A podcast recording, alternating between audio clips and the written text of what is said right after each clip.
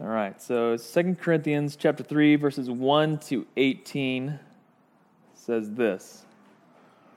Are we beginning to commend ourselves again or do we need as some do letters of recommendation to you or from you? You yourselves are our letter of recommendation, written on our hearts to be known and read by all. And you show that you are a letter from Christ delivered by us, written not with ink but with the spirit of the living God not on tablets of stone, but on tablets of human hearts. Such is the confidence that we have through Christ toward God. Not that we were sufficient in ourselves to claim anything as coming from us, but our sufficiency is from God who made us competent to be ministers of a new covenant, not of the letter, but of the Spirit. For the letter kills, but the Spirit gives life. Now, if the ministry of death, carved in letters of stone, came with such glory that the Israelites could not gaze on Moses' face because of its glory, which was being brought to an end, will not the ministry of the Spirit have even more glory? For if there was glory in the ministry of condemnation, the ministry of righteousness must far exceed it in glory. Indeed, in this case, what once had glory has come to have no glory at all, because the glory that surpasses it for if what was being brought to an end came with glory, much more will what is permanent have glory. Since we have such a hope, we are bold. We are very bold. Not like Moses, who would put a veil over his face so that the Israelites might not gaze at the outcome of what was being brought to an end. But their minds were hardened. For to this day, when, the, when they read the Old Covenant, that same veil remains unlifted, because only through Christ is it taken away. Yes, to this day, whenever Moses is read, a veil lies over their hearts. But when one turns to the Lord, the veil is removed. Now, the Lord is the Spirit, and where the Spirit of the Lord is, there is freedom.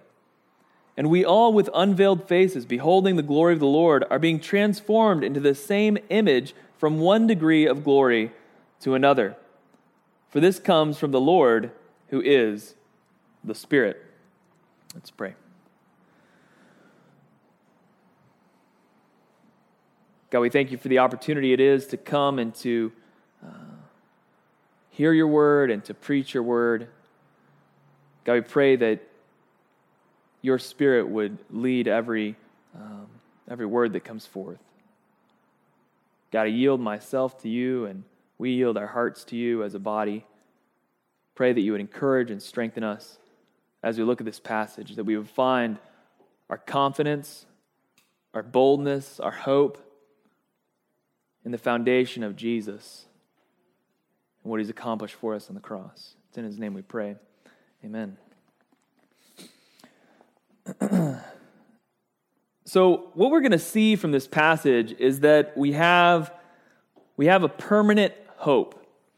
And this permanent hope has been given to us uh, by the new covenant, which has restored our identity. And this this permanent hope transforms the way we look at every circumstance and situation that we walk through in life.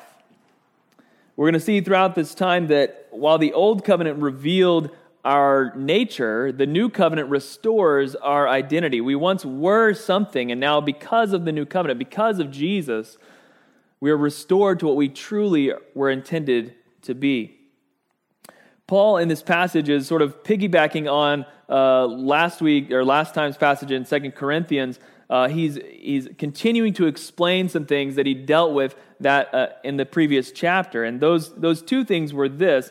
Uh, the first was that he was sharing with the Corinthians that they need to step forward and forgive this man that had repented of some sin that he committed against uh, the community or against a particular individual. The specifics were sort of are, are in debate. We think we know it might be this uh, particular man. Uh, however, some sort of situation came up with one of the men in Corinth. He sinned against the community. He repented, and the community continued to hold that thing over him. And Paul says, okay, good that you addressed the situation and asked him to repent and, and rebuked him for what he was doing. Bad that now that he has responded uh, well to that and has repented, that you are holding this thing over him.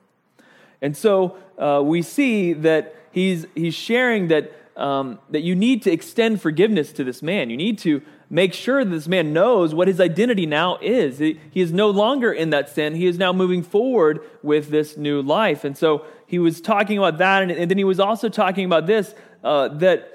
Uh, that he and, and those with him were not just peddlers of God's word, but they were commissioned by God through Christ. Verse 17, it says, We're not like so many peddlers of God's word, but as men of sincerity, as commissioned by God in the sight of God, we speak in Christ. And so, on those two things, he sort of jumps into this passage, uh, doing a couple of things, defending his uh, confidence and his uh, commission by God to the Corinthians, uh, but also saying and showing us that as Christians, we have moved from an old nature into a new identity in Jesus through the new covenant. And so uh, we see that, that he starts out with this idea that they think that Paul is just like these other peddlers of God's word. We've talked about it many times as we've looked at Corinthians. There are groups in the Mediterranean at this time that would go around and they would speak. And I think the closest thing to this is really stand up comedians, which I am not one. But, um, but in our day, you know, you, you could go listen to a stand up comedian. You pay good money to go hear some, uh, some guy tell jokes and make fun of you, probably, is what happens. It seems like uh, the, the comedian typically is like railing at things that we are also struggling with, which is kind of the, the funny thing of it. Um, so you, you pay for that. And, and the same thing would happen in this time in Corinth. They would pay for these philosophers, they would pay them to come and speak of some new philosophy or some new teaching or some new thing. And so as, as the church is being born and as, uh, as Christ is being preached, this new philosophy is being known by more people. And people are taking advantage of that and peddling God's word, literally doing it for the money. Paul addresses this in Philippians as well. He says, they're preaching for another reason than just out of the motive of, of what Christ has done in their lives. They're preaching for their own gain and somehow to get at me. And he says, I don't really care because their message is accurate and they're preaching the gospel, but I'm just telling you, their motive is different than mine. And so Paul is saying here again, we're not just peddlers of God's word, we are men of sincerity. And he goes forward in, in chapter in verses three or verses one to three to sort of explain this. He says, uh, are we beginning to commend ourselves again? Or do we need, as some do, letters of recommendation to you or from you? He says, Listen, we don't need anybody to write a letter for us and approve our teaching so that we can somehow come to you. Our relationship with you, Corinthians, has been established through our ministry with you. The change that God has made in your life is our letter to you. So we don't have to have recommendations like these guys are bringing. These guys are apparently bringing these letters and saying, look, I've, I've been approved by so and so to preach, and, and this, is, this is how it is. And so you guys, you should, you should count on my authority. Paul says, we don't need that. We have that through the experience of the Spirit with your church that we've had so intimately. You are our letter. And he also says, we don't need letters from you. We're not actually looking to uh, gain your, uh, your approval so that we can go do more things. We're not peddlers of God's word, needing letters of recommendation to and from you. That's not what we're in this for. What we're in this for is to preach Christ and to exalt Christ. We're not in it for anything else. We are men of sincerity. Paul says in verses 2 to 3 we don't need those letters. You yourselves are our letter of recommendation. You're written on our hearts to be known and read by all. By you, you show that you are a letter from Christ delivered by us, written not with ink, but with the Spirit of the living God, not on tablets of stone, but on tablets of human hearts. Paul says, My letter of recommendation is not some reference or resume that I carry with me. It is the people that have been transformed and changed by the message of Jesus as it's been preached through me. Paul says, Our letter is written on your hearts. Paul moves from this to, to speaking of where he finds his sufficiency, because apparently it's not in uh, the, the thinking or the approval of men, it is in something else. In verses 4 to 6, he says, Such is the confidence that we have through Christ toward God. Not that we are sufficient in ourselves to claim anything as coming from us, but our sufficiency is from God, He has made us competent to be ministers of the new covenant, not of the letter, but of the Spirit. For the letter kills, but the Spirit gives life. Paul says to them, Our sufficiency, our, our confidence, our boast is in the Lord. It's not in what anybody else thinks about us, it is in the Lord and in the Lord alone. So Paul clearly uh, states to them that he is confident in his preaching and in his authority to speak into the Corinthians' lives because of the experience they have had with grace through Jesus and the change that has happened in them. His, his sufficiency is found in the transformative work of God through Christ. And he's saying to them, You are our letter. The Spirit came to you, changed you. Now you are new people because of what Christ did through uh, what, what Christ did in you.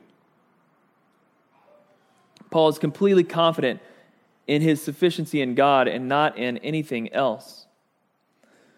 Paul's, uh, Paul's defense of their confidence is further explained throughout the rest of the passage as he starts to compare uh, why it is he finds his confidence in God and not in anything else. Why that sufficiency is uh, coming from, uh, from God and not from men. And he says, he starts to compare the old covenant and the new covenant, saying, The new covenant is where I have found my sufficiency. I am sufficient before God because my identity in Christ has been restored to me. Paul, throughout this passage, sort of goes back and forth, comparing uh, and contrasting the, uh, the old covenant with the new covenant. The old covenant being, you know, the, the law given by Moses in the Old Testament and all that hangs upon that. The new covenant being our faith in Christ Jesus for salvation. Paul has some very strong words about the old covenant. It's, uh, he calls it simply a letter, he calls it a tablet of stone, he calls it written with ink, he calls it a ministry of death, a ministry of condemnation. And even with those harsh words, he says that, that this, this covenant has glory to it. I don't know about you, but if I call something a ministry of death, I'm thinking, I don't think I want to touch that, you know? Uh, but he, he shows us that there is a purpose in it, and there was a reason that God, uh, for, uh, God used the, the old covenant in our life and in our experience. It's to reveal our nature. The old covenant has revealed our nature, that we are broken and separated from God, that we cannot accomplish this on our own.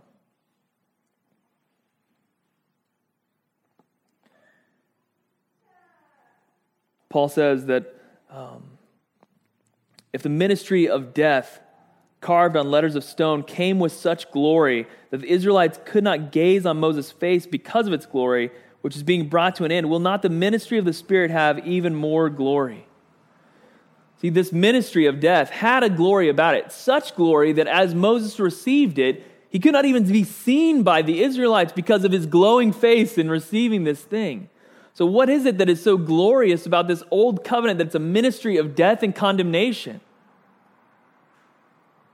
The glory of it is that it clearly shows us that we don't measure up, that we can't measure up, that there's no way for us to attain the holiness of God on our own the, the word of the Old Testament and the Old Covenant is, is this that, that we have failed, that we, we, don't, we don't make the mark. The Old Covenant reveals our nature.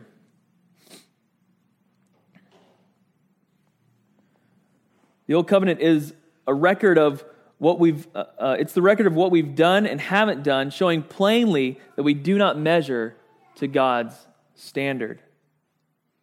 It's the, the perfect law distributed to mankind to, to show us what it would be like for us to be completely holy.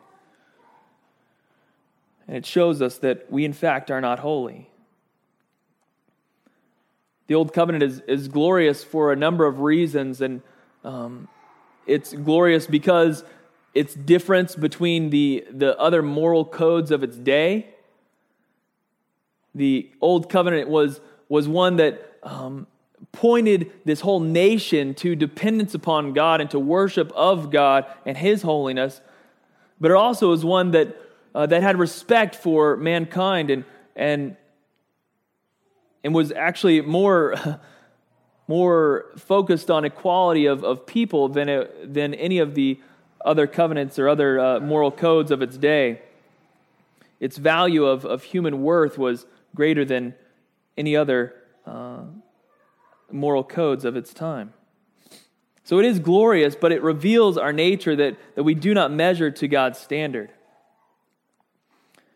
But as I said a couple of weeks ago, Paul was uh, addressing us about how we ought not hold this unforgiveness over the repentant sin- sinner, that we, that we shouldn't hold the old covenant over a new covenant believer. He says there's something that has changed between the old covenant, which, which had its purpose and had its glory and had its reason for being there, and this new covenant.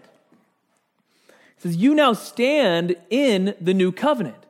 And so don't any longer hold this old covenant over these believers, this believer. And that's exactly what the Corinthians were doing. Paul had said, Hey, listen, you need to rebuke this guy. And they said, You're right. And they held the old covenant over him and said, You know, sorry, buddy, like, you're not forgiven. Even though you repented. You repented, that's good, but we're not forgiving you yet. They were holding it over him. The fact is, we do that all the time. We, we are very judgmental at heart. I don't know if you guys experience this or deal with this, but, but I sure do. Um, you know, I, I've got a mindset of how people are supposed to act and operate in things, and I constantly fight judging.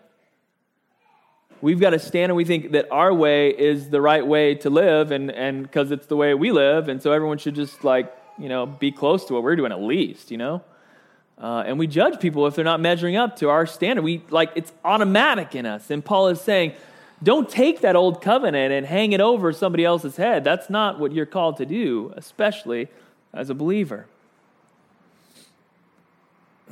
we should rather hold the new covenant over one another. See, when we hold condemnation and the ministry of death, though it had its glory over people, we give death to people. When we hold judgment and condemnation over people, we give death to them. That's what uh, verse 6, the end of verse 6 says, basically. For the letter kills, but the Spirit gives life. If we hold the old covenant, the letter, the ink, the, to- the tablets of stone over somebody, we're distributing death to them. We're saying, see, you're not good enough, you're not good enough, you're not good enough, you're not good enough. You don't measure up. While there is truth to that, we all know that there's some truth to that. The glory is that that has been removed and now a new covenant is here. When we hold condemnation over people, we give death, but when we walk in the Spirit, we give life. We have the opportunity to walk with God and give people life. Spirit is. Uh, the word for it is, uh, I believe in, Hebrew, it's ruah.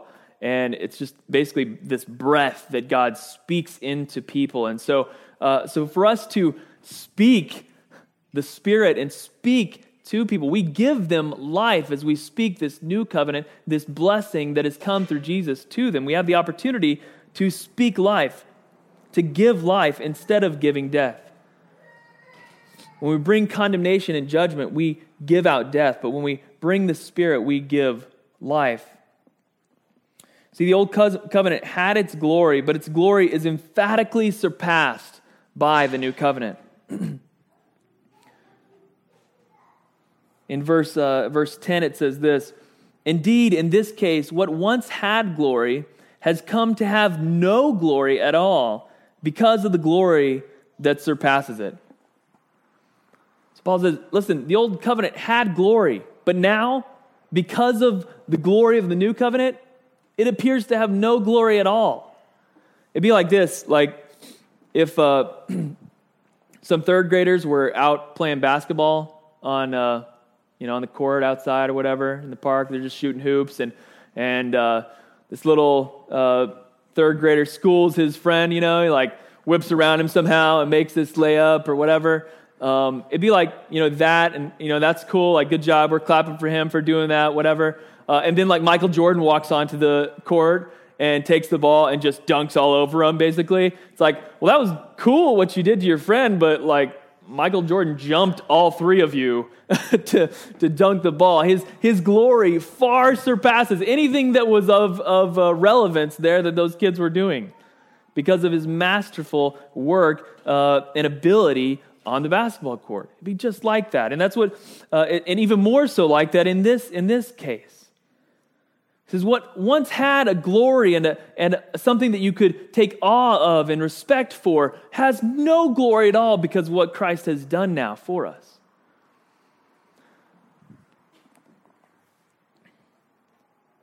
See, because in, in the old covenant, what we had was we're standing in this reality that I do not measure up.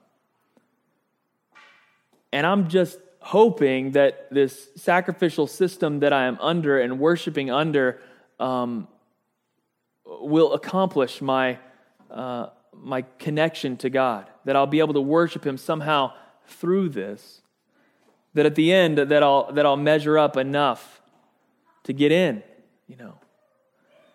But in the new covenant, we know where we stood, what our nature was, but we now also know that that has been forgiven and, and, and passed away. And our identity in Christ has been restored. While it's glorious, it's truly glorious that we receive a beautiful moral code to live by that we can say, Thou shalt not steal and thou shalt not murder. Those things are actually uh, becoming more and more important for us to stand on these days, that we actually have moral code that is very good um, and we know where it came from. These are questions that people wrestle with all the time. And so that's a good thing. But it's also a good thing that we have been forgiven of those things that we have violated time and time again. It is a glorious thing. Paul calls the new covenant uh, of the Spirit, that it's a tablet of human hearts, that it's a ministry of the Spirit and of righteousness. Paul demonstrates that uh, in this passage that we are now free from sin and death because of the new covenant. We have, a, we have a permanent hope and we have freedom as a result of the new covenant. Paul says in verse 11, uh, For if what was being brought to an end came with glory, much more will what is permanent have glory.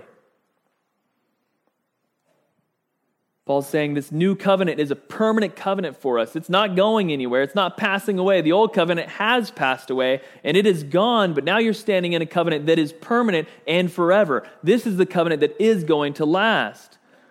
And he says, since we have such a hope, such a permanent hope, we're very bold. Not like Moses who put a veil over his face. We are bold with this message of Jesus. We have a permanent hope now. You see, when, when we have a hope that's not passing away, a hope that's secure and permanent, any circumstance that we walk through is, is now in light of that, not in light of the circumstance. I'm a real believer that the thing that you hope in is going to be your standard of, of peace. If you hope in things of this world, not achieving those things of this world will destroy you. If you hope in people, got a problem for you there. They're under the old covenant. Their, their nature is sin, and they will fail you. If you hope in yourself, it's even a worse story. You're going to fail yourself. If you hope in leaders, they're going to fail you. If you hope in money, it's going to drain, you know. If you hope in the weather, I mean, forget it. Forget about it, right? All these things, they fail you. If you find your hope in something that is of this world, it will fail you because these things are passing away. But we have a sure hope, a permanent hope, that because Christ has saved us and redeemed us and restored us to the Father, no matter what circumstance we walk through, God has us. And in the end, we are in His arms. And so we trust Him with every single aspect of our lives. Our hope is permanent and it sets our gaze upon what matters most rather than these things that will always fail us and let us down. It is a new and a permanent hope, a sustaining hope in all circumstances. Just look at the, the various captives of the Bible who had hope. Right? Joseph, he was enslaved for years on multiple occasions that were not his fault, and yet he was freer than anybody that put him in jail. He is regularly having dreams with the Lord where he is interacting with God and, and being able to interpret other people's dreams and having confidence that one day God will come through for him. He was freer than anybody in Egypt. And it wasn't because of his circumstances, it was because of his God. Think about John, who wrote Revelation. He's there trapped on the island of Patmos. He was freer than anybody that put him there either. He is the one that gives us a vision of the new heaven and the new earth. His hope was beyond his circumstances. And ultimately, look at Jesus. He, he's on the cross. And when all appears to be completely wrong and backwards in this world, he has conquered his enemy right there. See, this permanent hope sustains us despite our circumstances. And, and though we appear to maybe be captive, we are actually free because what Christ has accomplished for us and what God is doing through us. We have freedom. Verse 17 Now the Lord is the Spirit, and where the Spirit of the Lord is, there is freedom. And we all, with unveiled faces, beholding the glory of God, are being transformed into the same image from one degree of glory to another. For this comes from the Lord, who is the Spirit. See, the new covenant, this restoration of our identity in Christ, our eternal hope in Him, has freed us from the effects of sin and death, which chase us around all day long in this life. The fact is, we have so many lies spoken to us throughout every single day. We have lies from the devil coming to us and saying, You're guilty. You're still under that old covenant. You're never going to measure up. You're never going to be as good as God wants you to be. Those are lies. They're straight from Satan. He is trying to discourage you and hold you back from the identity that you have in Christ. And the truth is, we can simply ignore him and say, You're wrong, Satan. I am not that way. I stand in the new covenant. I am redeemed. I am restored to God through Jesus Christ. And I will stand on that. You can speak that directly to Him as those thoughts come into your mind, as He places those doubts in you. So He lies to us. People lie to us all the time. Tell us, oh, you're doing a great job, and then tell the, tell the other person that, hey, they're actually not doing a great job. You know, I mean, people lie to us all the time. They either uh, do it in a discreet manner or they do it straight to our faces, right? People lie to us about uh, who we are and what we can accomplish. They doubt us, they, they um, discourage us. And most of all, we lie to us. we lie to ourselves. We say, This mountain is too big for me. This road is too long. You know, there's just no way that I'm going to be able to accomplish this thing.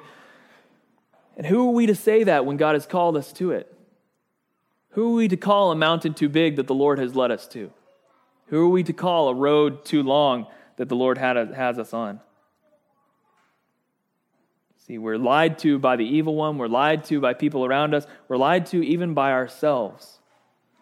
But in Christ, we are free from those lies because we know our permanent hope is in Him, and He has given us freedom from those things. We can stand on the fact that Christ has redeemed us, and before God, I stand righteous. And so, every circumstance that I'm in, I don't have to listen to the lies about who other people think I am, or who the devil thinks I should be, or who I think I am. I stand bold in Jesus that He is accomplishing something great in me And that's the confidence that Paul is displaying to them here. Saying, Our sufficiency is not from the people around us, our sufficiency is from God, who has sent us Jesus to restore us back unto Him. Our sufficiency is in God, it is a permanent hope that we have through Jesus. And because of Jesus, our identity is righteousness. Sin and death no longer have a hold on us.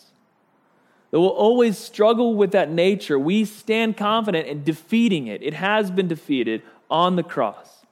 So when those lies come, we can say, Get out of here, you're a lie. And we can stand on the identity that we have in Jesus.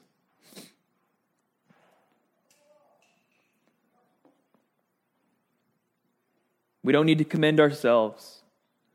We don't need letters from others to commend us. We simply need to trust in the God who has saved us through Jesus. Let's go with these few things. First, we have a permanent hope. Our hope is completely secure in Jesus. He has assured it for us. Hebrews 11:1 1 says, "Now faith is the assurance of things hoped for, the conviction of things not seen."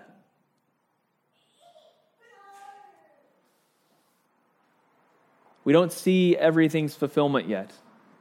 Okay, we're always still struggling through these circumstances. But God has accomplished it. And that's what faith is. That's what stepping out on faith is in our lives is being sure of those things that are hoped for. We know this, that God has good for us in this life that we are to walk in. And it might look like a mess and it might be hard to walk through, but He has defeated it and He has accomplished it on the cross. And we have a per- permanent hope in Him that these things have been paid for and they're done. And we stand in that. We have a permanent hope. We're free from the old nature the old nature that, that uh, we were walking in sin and separated from God, it is gone in the name of Jesus. And when temptation comes and when guilt comes because we tripped up, we can say, Get out of here. That's not who I am. I reject it in the name of Jesus, and I'm going this way. We're free from the old nature. and finally, this we never, never stop growing. We never stop growing. We're being transformed into the same image from one degree of glory to another. As we behold the glory of God in His Word, in our community, in our worship, we're being changed from one degree of glory to another. We never stop growing. Let's pray. God, we thank you for your word. We thank you for Jesus. We thank you for the new covenant, God, that, that we stand righteous before you. That we don't have to depend on how good our works are or what we've done or have not done. But that we depend simply on what you have accomplished for us on the cross.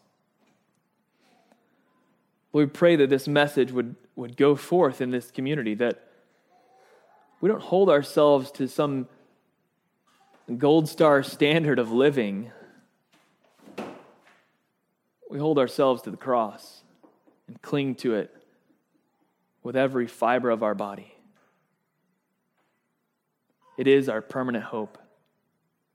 It is our secure hope that you have assured for us that Jesus has paid our debt, that we are saved, that we stand in Him righteous before you, that we can come to you with every problem that we have and boldly lay it down at your feet. Got to pray that we would walk in that this week, that we would walk free of the old nature, that we would walk in the Spirit of the Lord. It's in His name we pray. Amen.